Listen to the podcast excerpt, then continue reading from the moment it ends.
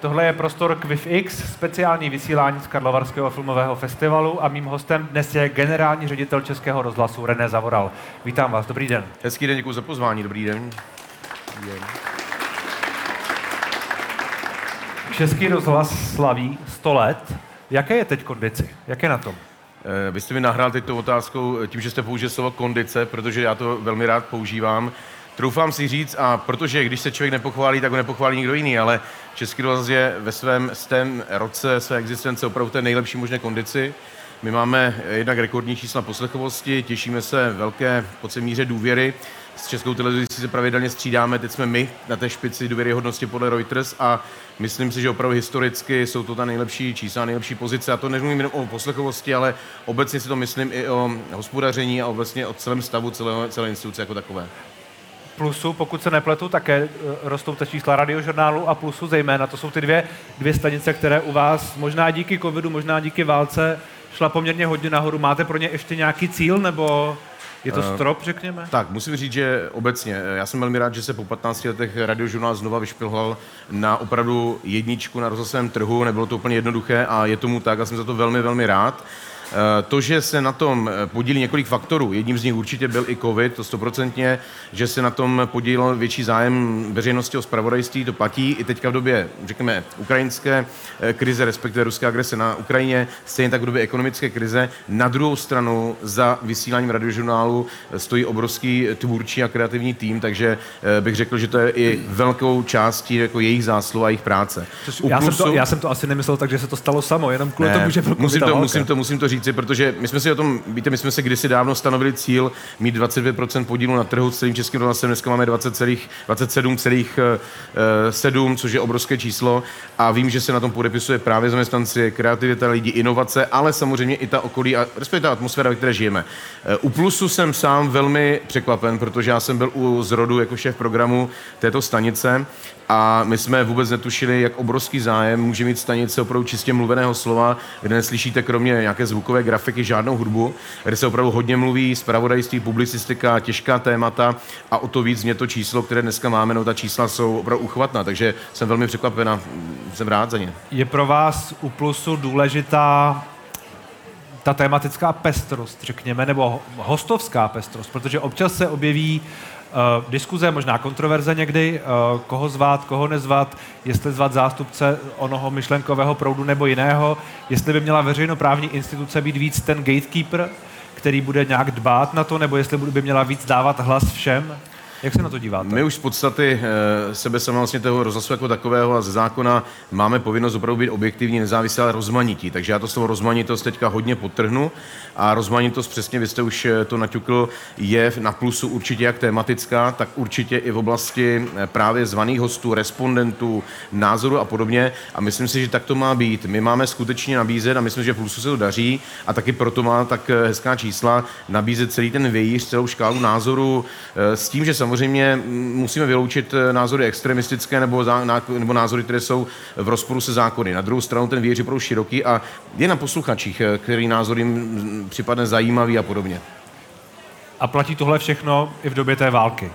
Ne, ne, ne, ne, nemění ta doba té války trochu tu situaci? Eh, V době války samozřejmě ta váleční doba je trošku něco jiného, v jedné věci pouze. A to, že samozřejmě uh, musí taky dbát na nějaké informace, které zazní v éteru. Na druhou stranu, my nejsme ukrajinský veřejnoprávní rozhlas, kde si umím představit, že je to veřejnoprávní rozhlas plně nezávislý a podobně, ale umím si představit, že z hlediska strategického a podobně, samozřejmě ne všechny informace mohou ve vysílání zaznít. U nás tomu tak není. My nejsme v stavu, kdyby rozhlas byl, eh, nebo existoval v zemi, která je v nějakém opravdu eh, akutním válečném stavu, čili u nás to tak úplně neplatí. U nás platí to, že opravdu i během války je tam názorová pestrost eh, opravdu široká, otevřená.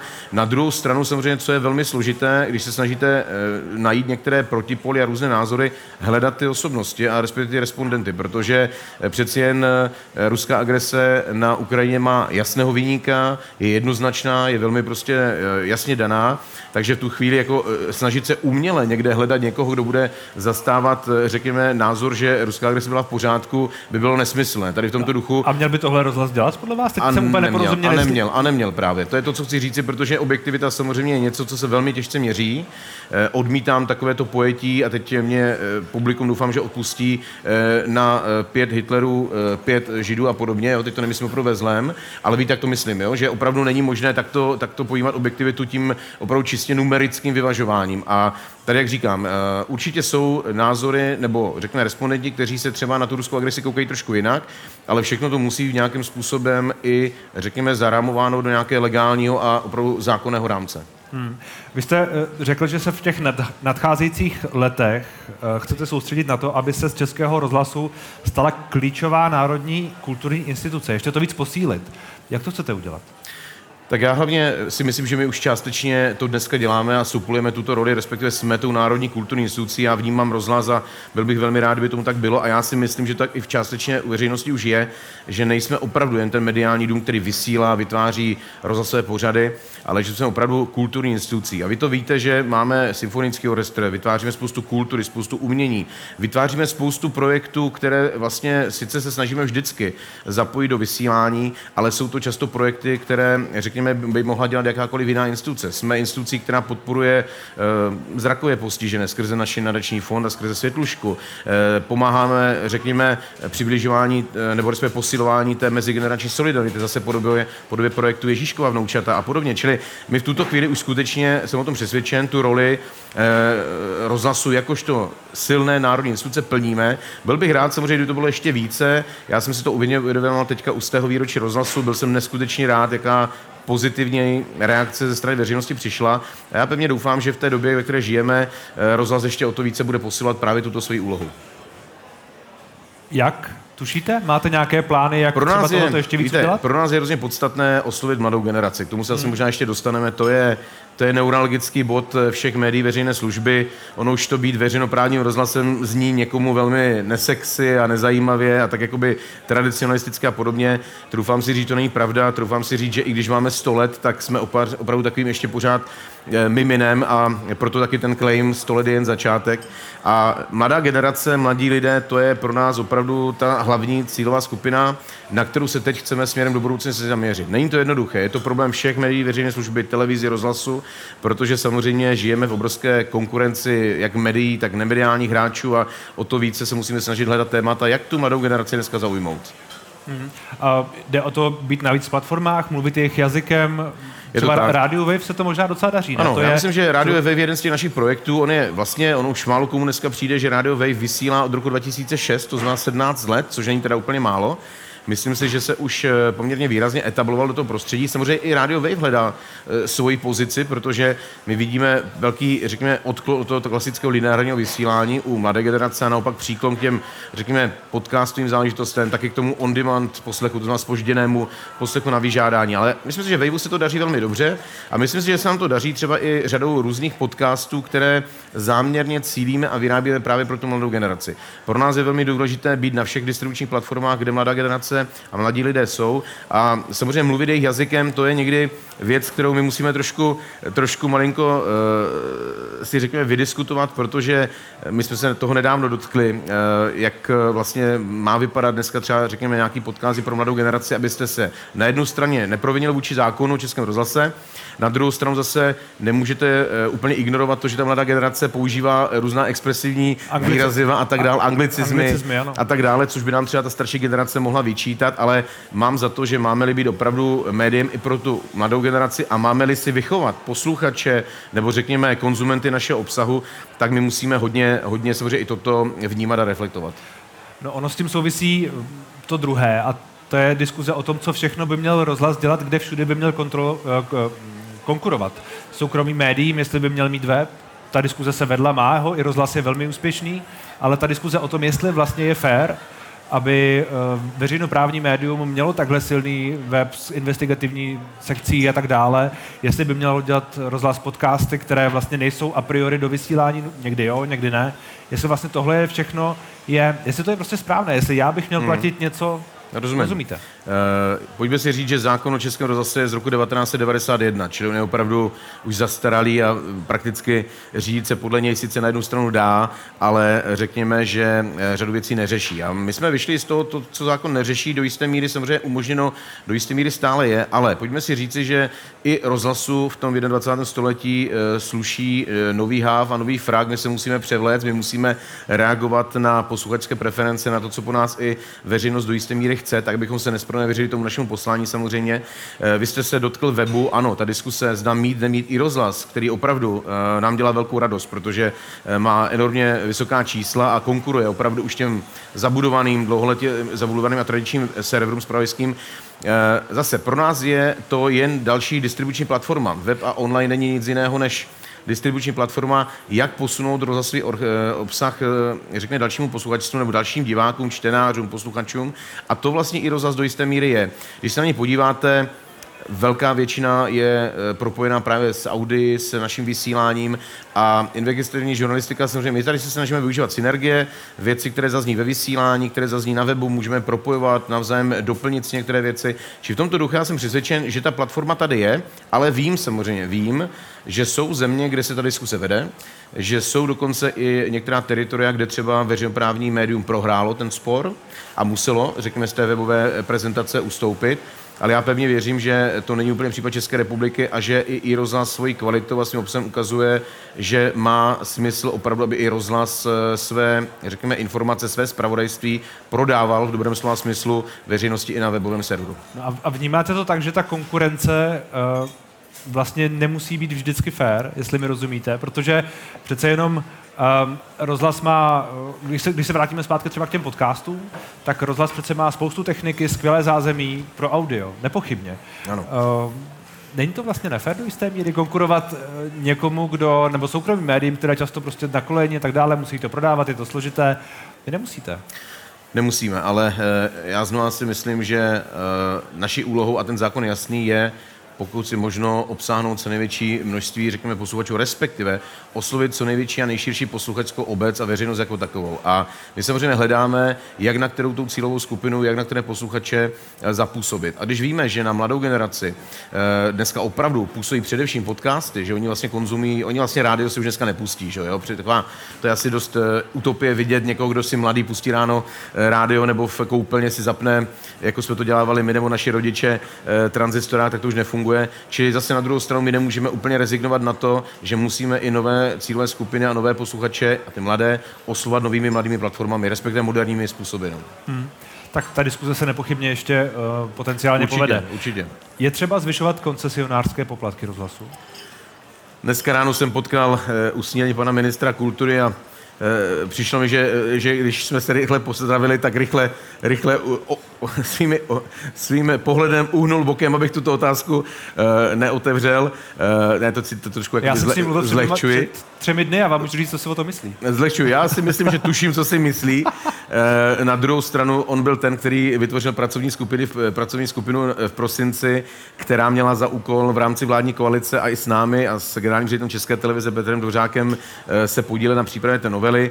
Myslím si a jsem přesvědčen opravdu, že 45 korun rozhlasového poplatku za měsíc za 25 stanic vysílajících 24 eh, hodin denně, 7 dní v týdnu je opravdu už dneska smutné číslo. 45 korun z roku 2005, 18 let se poplatek neměnil, mají dneska hodnotu eh, kvůli inflaci 22-23 korun a představte si, že jenom Schválně se podívejme, kolik stojí tady v Karlových Varech káva. Já jsem si nedávno v nemocnici v Českých Budějovicích koupil kapučíno, stálo 55 korun a uvědomil jsem si, že je o 10 korun dražší než všechno to, co my za měsíc vyrobíme a vyprodukujeme v Českém rozhlase. Takže tím trošku odpovídám, že si myslím, že já vím, že není ideální doba. To si uvědomujeme všichni.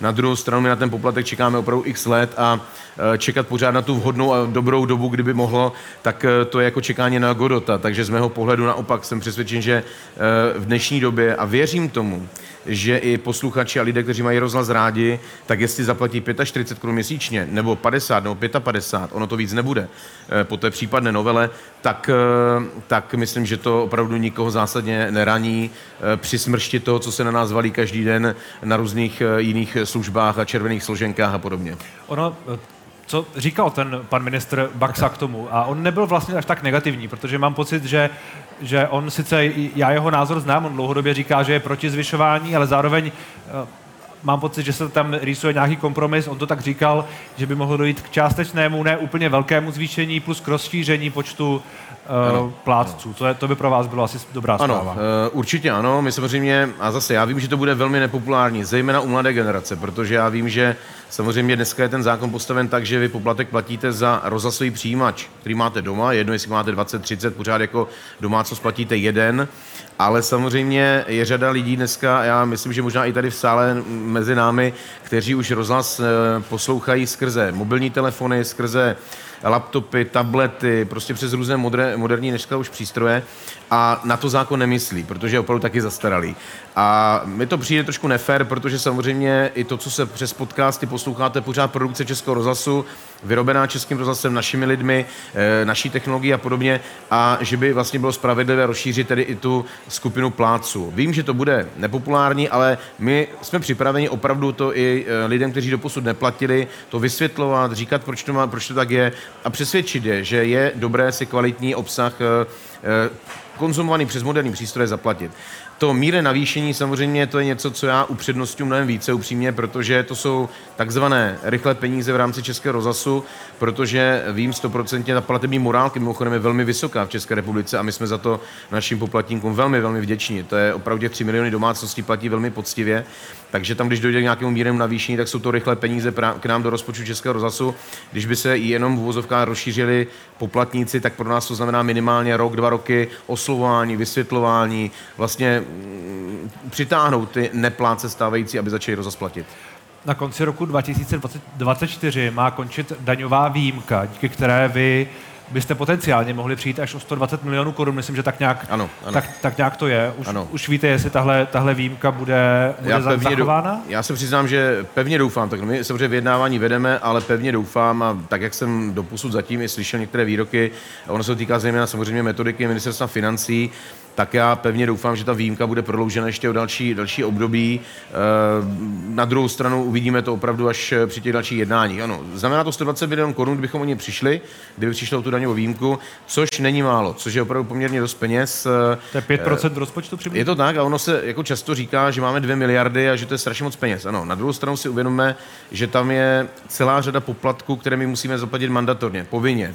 Eh, jsou to samozřejmě vysílače, které stojí strašné peníze. Jsou to eh, věci, které se samozřejmě souvisí s energií a tak dále. A v podstatě z toho rozpočtu máte zhruba 700-800 milionů korun na to, aby z toho jste vlastně zafinoval ten celý provozní rok. A to už, tam už těch 120 milionů korun by samozřejmě velmi výrazně chybělo. Já jsem optimista, věřím, že ta výjimka bude zachována. Doufám. Budete případně nuceni šetřit? Kdyby k tomu došlo, že by výjimka nebyla zachována, tak určitě šetřit budeme muset a to platí i v případě... Spíš jak možná. A v případě, že by nebyl poplatek zvýšen. Víte, my jsme už, já jsem asi první generální ředitel v řadě mých různých předchůdců, které jsem mohl zažít, který musel přistoupit už před dvěma, dokonce před dokonce pěti lety poprvé, k postupnému snižování pracovních míst. Je to něco, co mě vůbec netěšilo. Nejsem člověk, který by rád rušil pracovní pozice a pracovní místa, ale museli jsme 160 pracovních míst a tedy plus minus nějakých 160 zaměstnanců eh, v podstatě se s nimi rozloučit. To není hezká záležitost a eh, samozřejmě pokud by nedošlo k navýšení poplatku nebo kdyby nebyla zachována ta daňová výjimka, tak to je jedna z těch věcí, kterou budu muset udělat. A to je znova tedy pokračovat ve snižování pracovních pozic. Musel bych začít eh, omezovat služby. To jsme doposud neudělali. My jsme nechtěli, aby obětí toho nezvyšování poplatku byli posluchači, takže pořád vysíláme poměrně v širokém portfoliu služeb. My bychom je museli měnit, museli bychom začít některé stanice rušit, museli bychom se začít bavit o tom, jestli nezdružovat mnohem více naše regionální stanice, jestli nepropojit naši stanice dvojka z regiony, jestli nehledat ještě, ještě větší synergie mezi radiožurnálem a plusem a tak dále, a tak dále. Samozřejmě, když rušíte služby, tak, rozumím, tak s tím v podstatě rušíte některá pracovní místa. Takže to jsou věci, ke kterým bychom museli přistoupit. Máme symfonický orchestr, určitě by neměl 100 hráčů, museli bychom u něj minimálně o nějaký 20, 20 hráčů jít dolů a tak dále, a tak dále. Na druhou stranu tím ten orchestr ztrácí Ačkovou bonitu, stává se Bčkovým orchestrem a samozřejmě to také už potom sebe nese další nějaká úskalí. Ale museli bychom šetřit. Myslím, že v hlavě ty scénáře máme, a já jsem takový jako většinou životní realista, ale tady budu mírný optimista. Pořád věřím, že po těch jarních jednání s pěti koalicí a s vládními eh, činiteli, eh, tak jsem optimista mírný, že, že by to mohlo dopadnout. Nicméně říkáte, že ty scénáře máte připravené, čili eh, předpokládám, že to je rušení například nějaké té stanice, což, což povede k... Určitě, určitě. Zároveň, když to někdo slyší, tak si možná řekne 25 stanic? Když ano. bude 23, to portfolio vypadá obrovské, ale pojďme si ještě říci, že 14 těch stanic je regionální. Hmm. To znamená, to nám ukládá zákon v každém regionu mít, v každém kraji mít regionální stanici, takže si je rovnou odečili těch 14. Eh, no a pak jsou to stanice, které, když se to podíváte, tak oni jsou vlastně velmi hezky na sebe naroubované, tak aby to bylo takové komplementární, doplňující se portfolio. Najdete stanici spravodajskou, jako je radiožurnál. Najdete stanici čistě opravdu spravodajskou publicistickou bez hudby, jako je Plus. Je stanice dvojka, která má na starosti oslovat, řekněme, nebo být takovou zábavnou, vzdělávací, edukační stanicí. E, máte Vltavu, která samozřejmě je kulturním klenotem, o tom jsem přesvědčen, a která zase šíří a propaguje klasickou hudbu, jazz, další žánry, kulturní publicistiku, literární dramatickou tvorbu. No a pak se dostanete do, ano, do vějíře našich digitálních stanic, kde samozřejmě se můžeme bavit, jestli, jestli to není eh, hnízdo, kde by bylo, bylo, muset, eh, bylo nutné říznout v případě škrtů. Ano, umím se bavit o tom, že Český vás pohoda pro nejstarší, nejkonzervativnější posluchače by asi jeho provoz musel být ukončen. Umím se bavit o tom, že bychom se bavili zda nadále udržovat eh, stanici pro děti a mládež. A to je ale něco, co je naše budoucnost. Takže zase v tomto duchu já bych byl velmi neoblomný, protože stanice jako je Radio Junior, jako je Radio Wave, tak si myslím, že mají právě pro budoucnost Českonásu velmi, velmi výrazný, výrazný smysl. Takže mm, říkám, bude to taková alchymie, asi bychom možná slučovali více digi- eh, našich regionálních stanic, sdíleli program, noční program, těch úspor může být opravdu celá řada. Já nechci strašit hlavně své kolegy a kolegyně v rozhlase, to bych velmi nerad. Oni to ví, já o tom mluvím často, ale proto zůstanu takový jako mírný optimista, že, že eh, ten poplatek bude navýšen a i když se asi v té sněmovně povede velmi tuhý boj a že možná se dočkáme nějakých bojkotů ze strany některých politických subjektů, takže nakonec to mírné navýšení bude a já pevně věřím, že to bude v prospěch rozhlasu, ale především posluchačů, protože my chceme vyrábět další kvalitní pořady a já musím rozhlasáky dobře zaplatit. To je prostě fakt, tak to je. Vy jste byl zvolen do druhého mandátu loni. Platí, ano, že ano. to je váš poslední... V roce 2021. Předloni. Ale, ale, ale ano, ten ano. druhý mandát začal v lednu 22, ano, máte pravdu. Ano. Platí, že už je to váš poslední mandát? Já jsem to řekl při, té, eh, při, té, při tom znovu zvolení, že to je že dvakrát a dost. Dokonce se přiznám, že když jsem poprvé kandidoval v roce 2016, tak já jsem měl přesvědčen, že v zákoně je opravdu dvakrát a dost, tak jak je to u radních třeba podobně. Až v průběhu toho jsem zjistil, že tomu tak není. Eh, a kolega Dvořák, který kandidoval po třetí na generálního ředitele České televize, tak mě v tom utvrdil, že to opravdu je možné. Eh, já na to dneska už neodpovím tak razantně úplně. Já jsem byl přesvědčen, že dvakrát a dost, a uh, myslím si, že by to tak i mělo být, protože ono je potom velmi složité uh, přemýšlet nad tím, co nového můžete ještě do dalšího období dát. Já myslím, že mám před sebou čtyři roky, dáli pán Bůh a Rada Českého rozhlasu a já uh, mám ještě před sebou některé věci, které bych rád dotáhl, udělal. Budu se nad tím tím zamýšlet opravdu tak někde rok, rok před koncem mandátu, ale teď to řeknu úplně upřímně, i proto, že mám řadu přátel, řadu kolegů, kteří mi říkají, neříkej to dvakrát a dost a přemýšlej nad tím až rok předtím, než eh, tím mandát vyprší.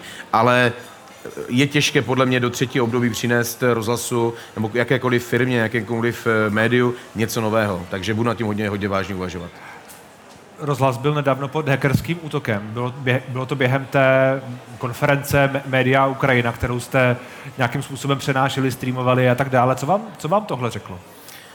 My jsme už byli eh, předmětem různých útoků, takových těch menších DDoS eh, útoků už jsou jako několikrát předtím. Musím říct, že toto byl asi opravdu nejmasivnější útok platí to, co jsem říkal a bylo dobře, že to zaznělo i z úst pana prezidenta Pavla, který byl hostem té naší eh, konference, že to nebyla náhoda. Nebylo náhodně, že, že se nám vlastně hekři dostali do systému a naší firmě, kterou, na které, s kterou spolupracujeme někdy opravdu pár hodin před začátkem té konference. Eh, pro nás především to byl velmi tristní útok k tomu, že jsme řadu dat ztratili samozřejmě. Ten útok byl velmi sofistikovaný, velmi silný. My jsme museli v průběhu toho dne hodně improvizovat, přenášet konference na různých jiných platformách. Myslím, že se to povedlo, že se nezdařilo těm, kteří ten útok plánovali, eh, tu konferenci zastavit. Ona proběhla se vší parádou a myslím si, že byla velmi, velmi úspěšná, ale my a naši kolegové, zejména v digitálních službách, v technice, mají teď spoustu práce, aby rekonstruovali to všechno, co se ztratilo. Ztratila se řada, byli jsme narušeni audio, eh, příspěvky, obrázky. Když se podíváte na dnešní weby, tak oni sice jsou už dneska zase do jisté míry vypadají v té podobě, jaké byly předtím, ale stále tomu tak není, jsou stále vlastně v jakési fázi rekonstrukce a my ještě spoustu věcí s různými firmami dohledáváme a snažíme se eh, ty weby vystavět. Pro mě to je jakoby e, zásadní signál v jedné věci, nebo zásadní signál ve dvou věcech. Za prvé, že média veřejné služby vždycky byla a evidentně jsou a budou e, takovým tím prioritním terčem kohokoliv, kdo chce, řekněme, napáchat nějaké škody a nějaké zlo. Tomu tak bylo vždycky a bude tomu tak protože jsme samozřejmě eh, velmi důvěryhodná média. No a ten druhý signál byl ten, že děláme tu práci dobře, že děláme evidentně to, co zaznívá ve vysílání rozhlasu, eh, to, jaké projekty eh, realizujeme, je samotná konference o roli médiích na Ukrajině a v době tedy ukrajinské krize, takže byla dobře udělaná, že ten projekt je zajímavý a že vlastně se někomu nelíbí a někomu trnem v oku to, že právě tyto věci Český rozhlas dělá. Takže to si myslím, že bylo takové potvrzení toho, co, co se už tady děje. No a pro nás je to obrovský úkol teďka samozřejmě se zamyslet nad, eh, my samozřejmě nad tím pracujeme už léta, ale o to více ještě posít kybernetickou bezpečnost Českého rozhlasu, tak aby opravdu ty útoky, byť ono se jim velmi těžce předchází tedy, ale abychom byli schopni čelit těmto útokům, eh, také řešíme otázku obecně bezpečnosti našich buje, budov, majetku. Mě závisí a záleží na tom, aby opravdu naši zaměstnanci, naši, eh, naše vysílání, ale i majetek a podobně byl ochráněn proti podobným útokům. No a u té kybernetické bezpečnosti, jak říkám, není to jednoduché, my jsme velmi byli součinní od začátku s NUKIBem,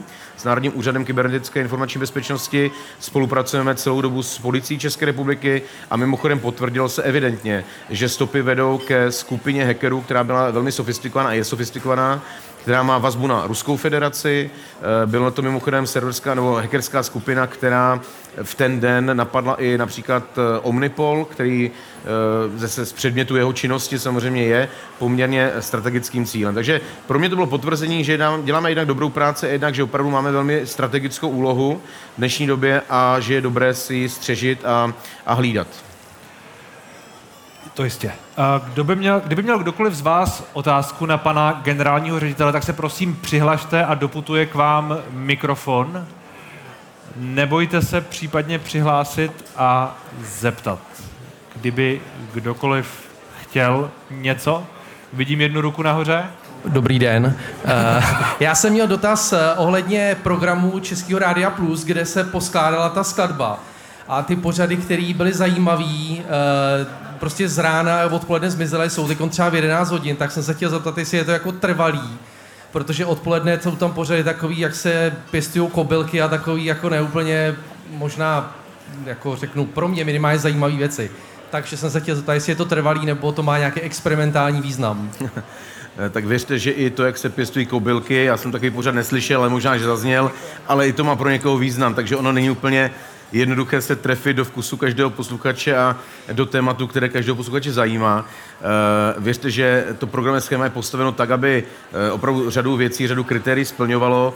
Já myslím, že i ty výsledky Plusu mluví o tom, že eh, to schéma je dobře postavené, ale já vám poradím jednu jedinou věc a myslím si, že velmi podstatnou všechny pořady, které vlastně máte možnost slyšet jak v lineární podobě v tady a teď na Plusu, tak je slyšíte a máte možnost si kdykoliv pustit na webových stránkách anebo na naší platformě Můj rozhlas můj rozhlas.cz, to znamená, že vlastně kdykoliv se k ní můžete vrátit. Čili vám třeba v danou chvíli to úplně ta skladba vašemu dennímu režimu neodpovídá, ale zase někomu ano. Takže v tomto duchu e, proto vedle toho lineární vysílání je velmi silná prezentace plusu na webu, na našich aplikacích Můj rozhlas a to je asi moje největší rada pro vás. Rada pro vás je, najděte si to sám. Máme ale už i, máme ale už i mikrofon, takže kdyby měl ještě kdokoliv, a ty by se měl někdo přihlásit, protože jinak máme ten mikrofon úplně zbytečně.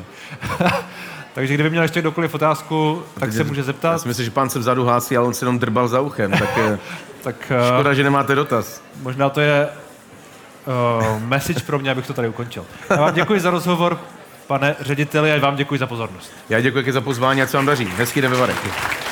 Děkuji. Děkuji.